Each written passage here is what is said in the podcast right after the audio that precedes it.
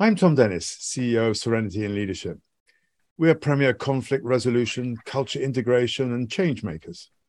We help businesses overcome challenges and achieve successful, lasting outcomes whilst always putting their people at the heart of the business.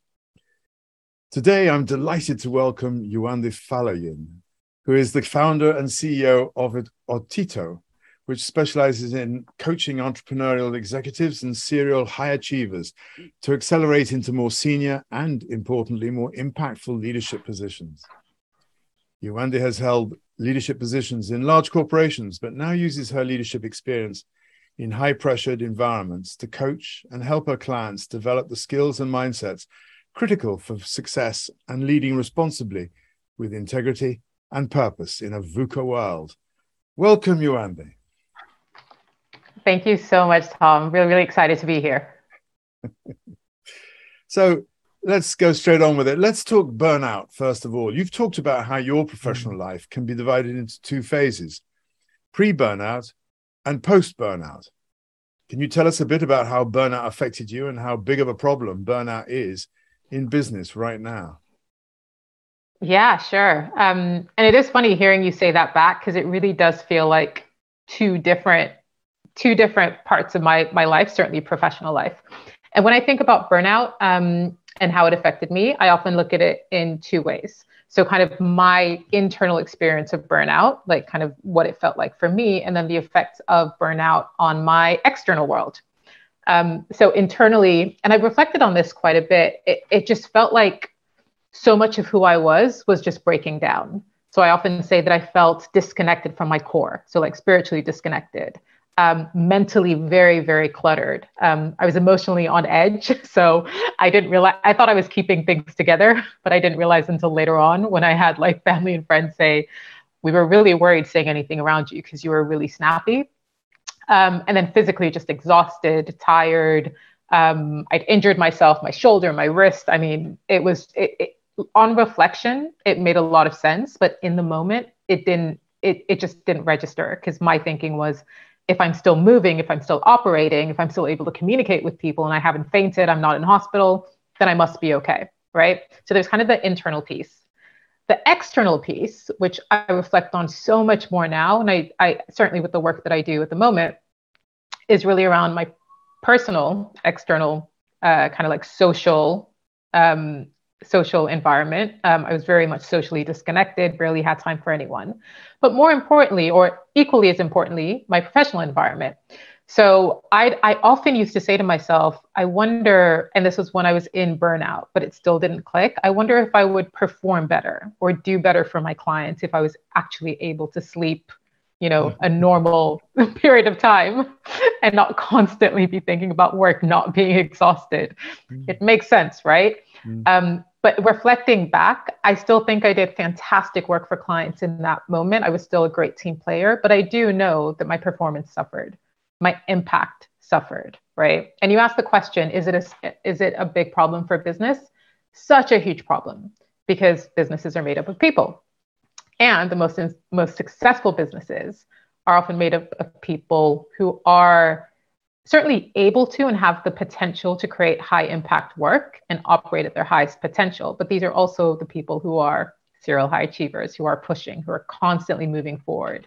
Mm. And so what happens is that it's just a rife environment for burnout because everyone wants to just keep pushing and pushing and pushing, both for their sakes, for their company's sakes, for their client's sake. And then we get into that spiral of burnout, even if people don't necessarily recognize it. And have you noticed that getting well, or changing in any way as a result of uh, of the pandemic? It's a really good question. Um, I think the pandemic definitely shifted things. So one thing that um, I've been speaking a lot about is that in the past, when you had people thinking about work, salary and uh, title would often be like the biggest factors. Now, when people are thinking about work, when they're thinking about negotiation, they're often, certainly when they come to me, but then I know when they're speaking to their companies, talking about what does the balance look like in lifestyle.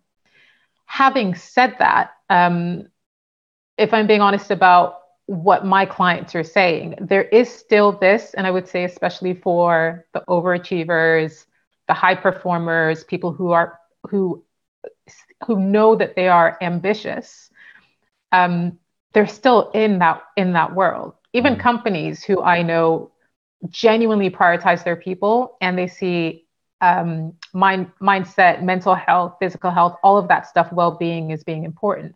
I think a lot of people haven't figured out how to connect that desire to not burn out and to work um, in a way where their health is also on the forefront with that ambition. And so I would say that while people are thinking about it more, I'm not seeing evidence that it's actually shifted. In fact, going back post pandemic, I think people are going back into their previous patterns. Mm, yeah. My experience is that, uh, um, and I, I, have a lot of psychotherapy friends, mm. and they're all just they're, they're, they're the ones that are getting burnt out now because they're just working so hard. There's so many people coming to them. It's like yeah, the the the, the stress is is just um, enormous, and people are having to deal with so much more now in many ways than they they, had to before. Yeah. Is that are you and seeing that? I'm seeing that, and if I could add to what you just said there, I think I think there's a greater awareness which is great because then people are going out and reaching for help. The challenge sometimes with greater awareness is that that can also become overwhelming. So sometimes, I mean, I, I don't know that this was necessarily good or bad. The fact that I didn't I didn't recognize my burnout in the moment, which yeah. now in hindsight seems ridiculous, was was to some extent a blessing in disguise because I wasn't then dealing with trying to figure out how to get through burnout, especially because I didn't have the support system who could go, hey, this is what you're going through, or at least I wasn't aware of the support system mm. and to move forward. Whereas at the moment, I think people are burnt out. They are dealing with a lot. There's a lot of overwhelm, there's a lot of anxiety, and they're recognizing that something doesn't feel right. And if either you don't have the outlet to get that support, or you do, but then that's just on top of everything else, it can be kind of doubly overwhelming for a lot of people. Yeah. So it seems like it's an expected part of senior roles to put your health and family far below your ambition and work life and to work longer, harder, faster. So, how do we get out of this cycle? Yeah. Um, so, I believe there are two there are two beliefs that need to change, right? The first belief that a lot of people come to me with is that you can't have both. So, either you have to choose ambition, um, you know, a, a, an impressive title, a high salary, or you choose your wellness and your family, right, and health. So that's why a lot of people will kind of go, oh no, I'm just going to push through this period. Yeah. And then at some point in the future, I'll be able to relax. Maybe when I get that title, maybe when I get that salary, or maybe when I retire for some people. So it's just this constant evolution. But if if if first of all that's kind of your belief that you can't have both, then that will always be in conflict. The second belief that I often hear people um, say is if you are ambitious and you want results and you want impact, the only way to get that is to work longer, harder, and faster, right? Because if you do more work and you do it for longer and you do it harder, of course, that then equals greater impact. Neither of these beliefs, um, in my opinion, are true. Um, and if you're talking about burnout, it doesn't serve you in either way.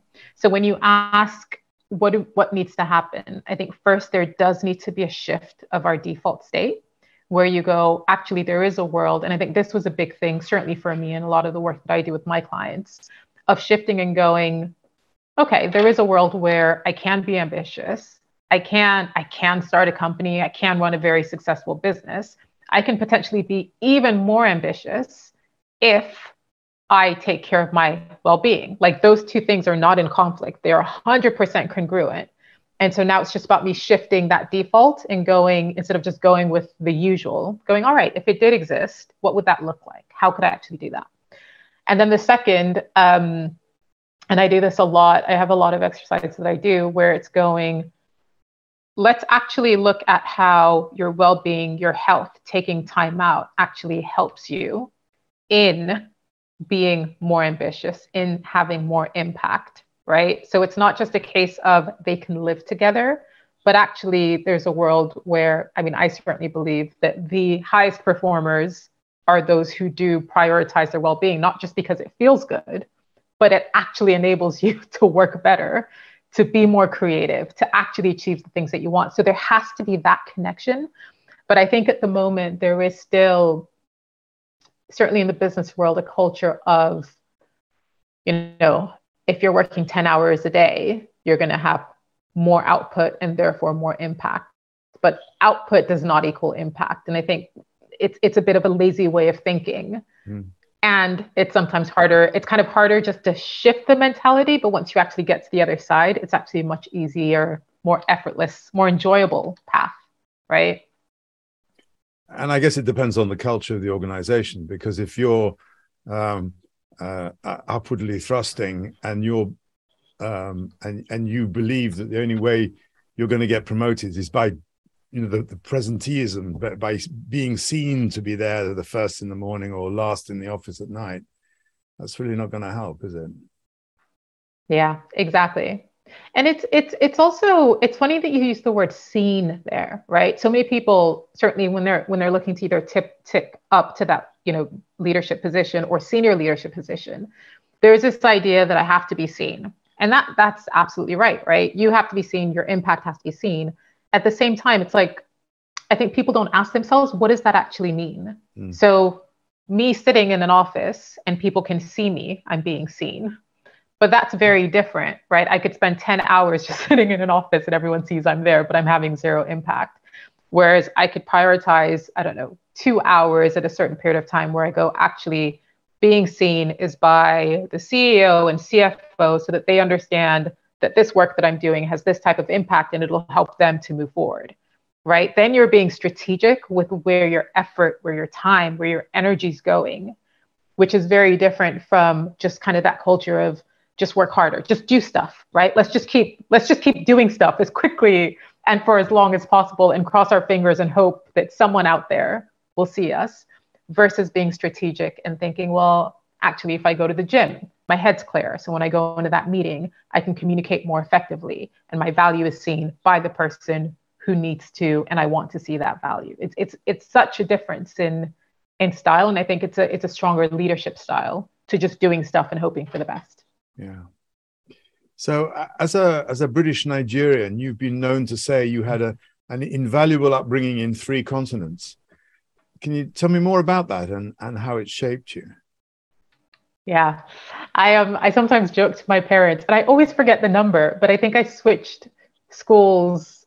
I don't know, it's like nine schools in ten years or something ridiculous like that. I need to always get the number right, but that that's probably the wrong number. But it it, it was a bit ridiculous. Um, at the same time, an absolute absolute blessing. It it certainly worked for me. Um, I always say that my experience has and it took me a while to realize i mean one thing i find that i'm i'm great at connecting with different types of people and i enjoy learning about different types of people. Um, what that's taught me is there is such a rich culture around the world which we often take for granted especially when we are just in whatever culture it is right? I don't know the fact that you know in the uk we just had the uh, queen's jubilee. It's such a like the event was such a british event right um, and some, some some other country may do it differently, just in terms of the colors, in terms of the celebration, in terms of like, I don't know. I was walking around and and folks are having neighborhood parties. Like we sometimes take that for granted, and I think just given my upbringing, because I get the chance to just move between different cultures, I certainly try to stay very conscious of that, and that just gets me extra energized about just the possibility and creativity in the world. Um, what I've also recognized is that although we are very there are lots of differences as human beings. We're all the same, right? Um, the language may be different, the way we express ourselves may be different. And I think this comes up in my leadership style, which also makes me a bit adaptable. So I find that I'm able to adapt and shift to different people's style, not because I'm shifting myself, but because I'm able to kind of hear things from the perspective of everyone communicates slightly differently, but it doesn't mean that it's better or worse, more or less. Um, and I think just seeing that richness in different people, in different cultures, in different approaches, um, certainly as a leader. I mean, first of all, it's exciting and it's interesting. It makes my my um, my world that much more fun. But then it also means that when when I think about seeing potential in people, my view of potential is not is not kind of streamlined. It's not, well, if this person comes in and you know they do the the consulting speak and say i've got three things to tell you. It means they're necessarily smarter than someone who's a little bit more creative and all over the place. And all that means is i kind of search for those gems. Um, and so yeah it's so it's interesting hearing that question now because obviously as a child no one recognized that. All i think is my parents are dragging me around the world i'm going why can't i just stay in one place but looking back in hindsight it's definitely been been a blessing and i try to use some of that um, in all that I do and in running my business.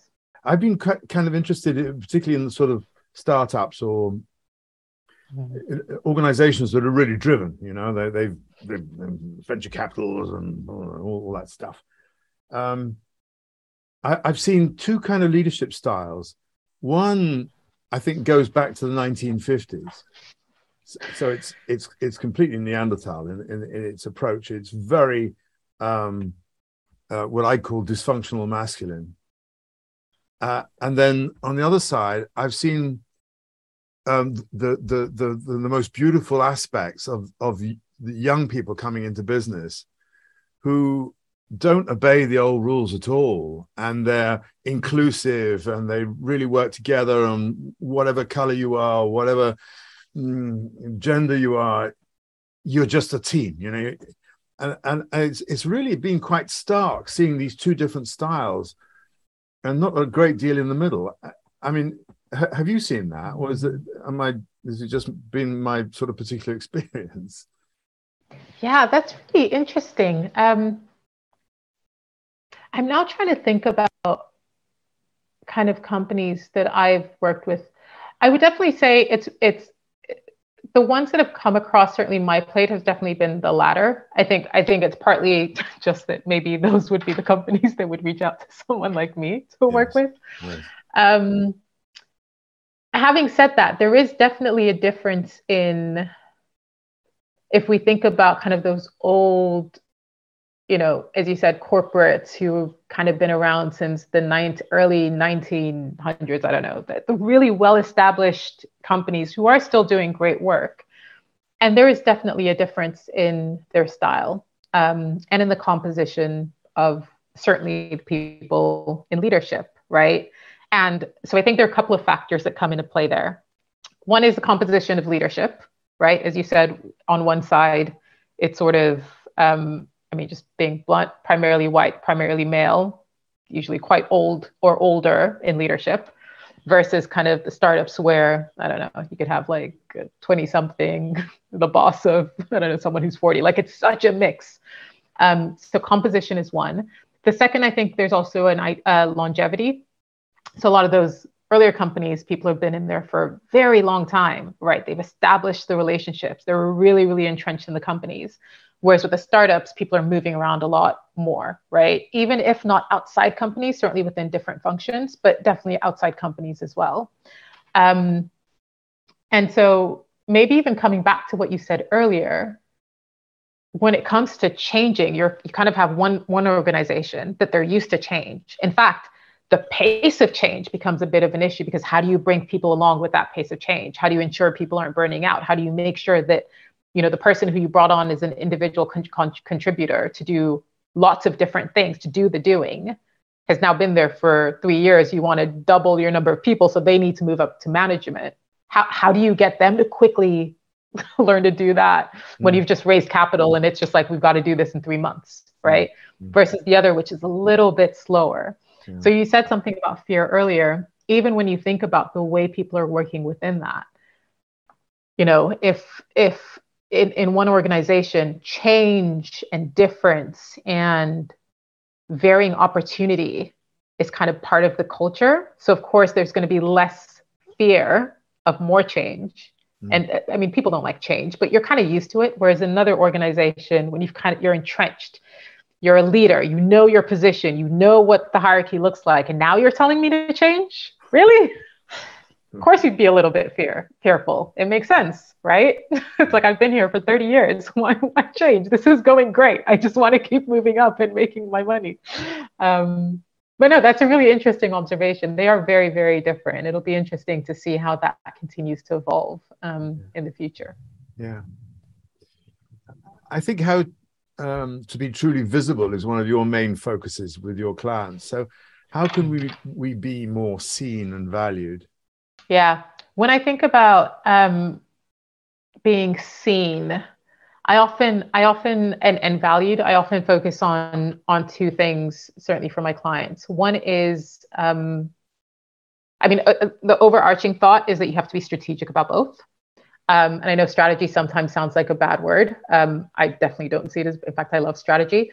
For me, I always think about like we have a choice in everything, right? You can't be seen by everyone, right? And you can't be valued by everyone in exactly the same way. But what you can do is when you're thinking about being seen, like really think about who do I want to see me and for what purpose, mm. right? And if you come from the perspective of mutually beneficial purpose, then um, it makes a difference. So I'll give you a really simple example. Um, there's a number of times where I would I will speak to someone the first time and they will say, "Oh, but I'm doing all this stuff, right? I'm I've signed up for this volunteer thing at work. I'm doing this project in my spare time. My manager sees the work I'm doing. Um, my manager's boss, I'm sure, must see my work because I'm sure my manager is telling them. I'm going out for networking drinks, and it's just like, all right, that's a lot. who's most important for to, for to see you if you want the promotion or if you want to move into this this next thing and people often pause and they're like huh yeah i haven't really thought about that mm. right you're just trying to be seen by everyone and as many senior people as possible mm. i mean it might work but then you're spreading yourself too thin so often a lot of the work that i do is going let's get strategic about it what do you want now who who has the power the access and the influence to get you that thing that doesn't mean you ignore everyone else, but it just means that you kind of prioritize the way that you're seen slightly differently. And then value, it's like once you've actually identified the certainly the priority people for what you're trying to achieve, now you need to understand like first of all, what is the value, not just the things you're doing. So again, shifting from the working harder, longer, faster to the the thing that you do, what's the ultimate value, right? It's the difference between I'll often give the example of it's the difference between what do you do and saying, well, I I develop software for our accounting system. All right.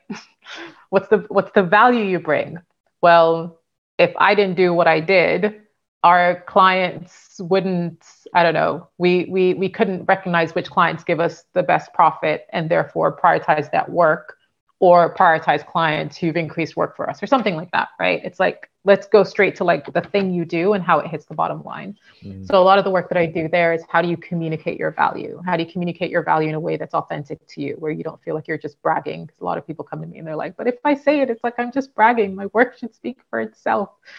But as a true leader it's not even about just your work. It's not even about there's there's an element which is advocating yourself for yourself and making sure people know the work that you're doing. But if you're truly thinking about impact right and how your work can be impactful on a business i often coach my clients to see it as if so for example tom like you if if you don't know the value of what i do if you're my boss how can you utilize the value of what i do to help the business right so it's it's shifting it from i'm just telling you what i do because i want a promotion to i'm actually a leader in what i do. And it's not just about the doing it's about connecting the dots for you so that my value is not only seen but it creates impact for the business which then shows that i understand more than just beyond the doing but actually what what this business is what's important to the business. Um, so yeah I, lo- I love talking about visibility um, being seen, being valued, partly because when I look at my career, I could, I definitely see the difference in when I really accelerated versus where I stalled based on when I prioritized those two things. And then mm-hmm. I also see that for my clients as well. Like it's so stark. It's one of those things where if we can notice what we learn as we go through, then we have something to offer through mm. our own mm. self awareness. Yeah. We're all on our own individual journeys. So, to wrap up, exactly. can you give our listeners or viewers two top tips on what leaders can do to have a positive and a sustainable impact? Mm. My first top tip, which is always my first top tip, is invest in yourself. Um, it's so interesting how how many leaders focus on investing externally. But i always say that if you think about success right? You when it comes to success in something first of all you are the common factor in every single thing that's created success for you. So it makes sense to optimize the thing. That's like the common factor.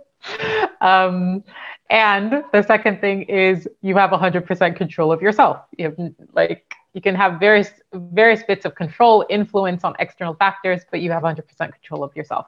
So invest in yourself, optimize yourself. If you can optimize yourself to the highest degree, um, then it means that you are increasing your your chances and also your ability to have that positive and sustainable impact. The second tip um, is develop a diverse set of leaders. Um, I always say to people, you are one person. And so if you focus just on yourself as a leader, then there is only so much that you can do. So again, when I think about people talking about like the working faster, longer, harder is such a theme of which then leads to burnout amongst people who I speak to. Mm. But I say if you focus on that and just what you are capable of doing, there's only so much your reach can get so first of all think about how do you utilize the people around you because then now your your network your reach is so much wider in terms of that positive that sustainable impact but then also if you're like if i were to clone five of myself and i just try to get five five of me to do stuff like there's no diversity in that whatsoever right sometimes we think of diversity like oh it's the black woman no if, if there are five of me that's still, that's still not diverse um, with the same knowledge, with the same background. There's no diversity of thought. There are no skill, different skill sets, different perspectives. So it's about developing leaders, um, people who not only have that diversity of skill sets, of backgrounds, of perspective, but they're also able to take on the ownership and carry your vision beyond what you even thought was possible. Now your reach is just extensive, and therefore that sustainable, positive impact is so much wider that you could do just by yourself. Amen. I love it. yeah, Yewande, thank you so much. Um, so, uh, if people want to find out more about you, how, how do they do that? What what should they do? Ah, yes, yes. Um, so I'll tell you two things. One is a little gift for your uh, audience because I like gifts. Um, so I've created a, a, a, link just for your audience called, and I think it's going to be in the in the show notes, yeah. but it's at otitoleadership.com slash serenity. And what I put there is um, two things. One, I have um, a piece on how to perform in business like an elite athlete. So it really focuses on a lot of what we've been discussing today um, and helping hopefully your audience kind of better understand themselves in terms of the areas to focus on to perform better without burning out, without working longer, without working harder. And then um, the second is if anyone's up for a call with me, be more than happy to have a chat. So within that link, they can also apply for that. If in doubt, I'm in LinkedIn. One of the benefits of having my name is at least I have not found anyone. Tom's going to say he's found someone, but I have not found anyone yet with my full name, Yewande Faloyin. I'm, I love, I mean, Tom, you'll know, I love conversations like this. I love hearing about leaders and how you're doing and what works, what doesn't work, any questions you have. So connect with me on LinkedIn um, and just shoot me a message. Brilliant. Thank you. Thank you. I, I, I, I, love these these these conversations, but and I get to the end and I have all these new questions that I want to ask and things to explore. So I don't know. Maybe maybe we should have a a second a second edition um, at some stage. It's it's uh, it's it's so interesting. Um, you know, I think you know, we're in the same world, but we do we have different approaches and we have different sort of uh, f- focuses. Mm. But we meet the same people to, to a large extent, and it's it's it's what's what's going on and what are the um, what are the challenges and how do you approach them? How do I approach them? And um, I'm, I'm fascinated about leadership and where it's going for the future. You know, and and and and what what new leaders what how do they how, do they differ from old leaders, if you like. Yeah. I think that's a that's a fascinating, fascinating subject. And I think one of the things is that we're becoming much more individual. Um, and it's allowing people to be themselves as opposed to needing to fit in.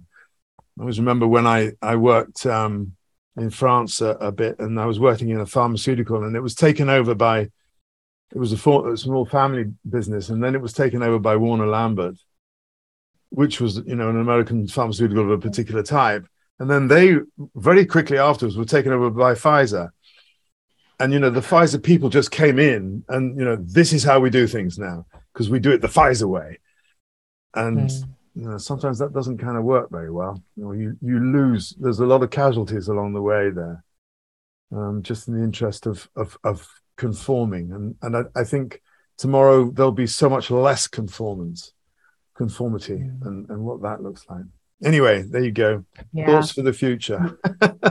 I love that. And then what I thought was, and then you need different leaders who are able to lead with that almost lack of conformity. But I, I, I hear what you say around asking questions. That's the coach in you looking to. I had to hold myself back from asking you questions throughout the whole. That's that's a great question. But what do you think about it? Stop it. Uh, such a pleasure. Yes, thank you so much. Thank you.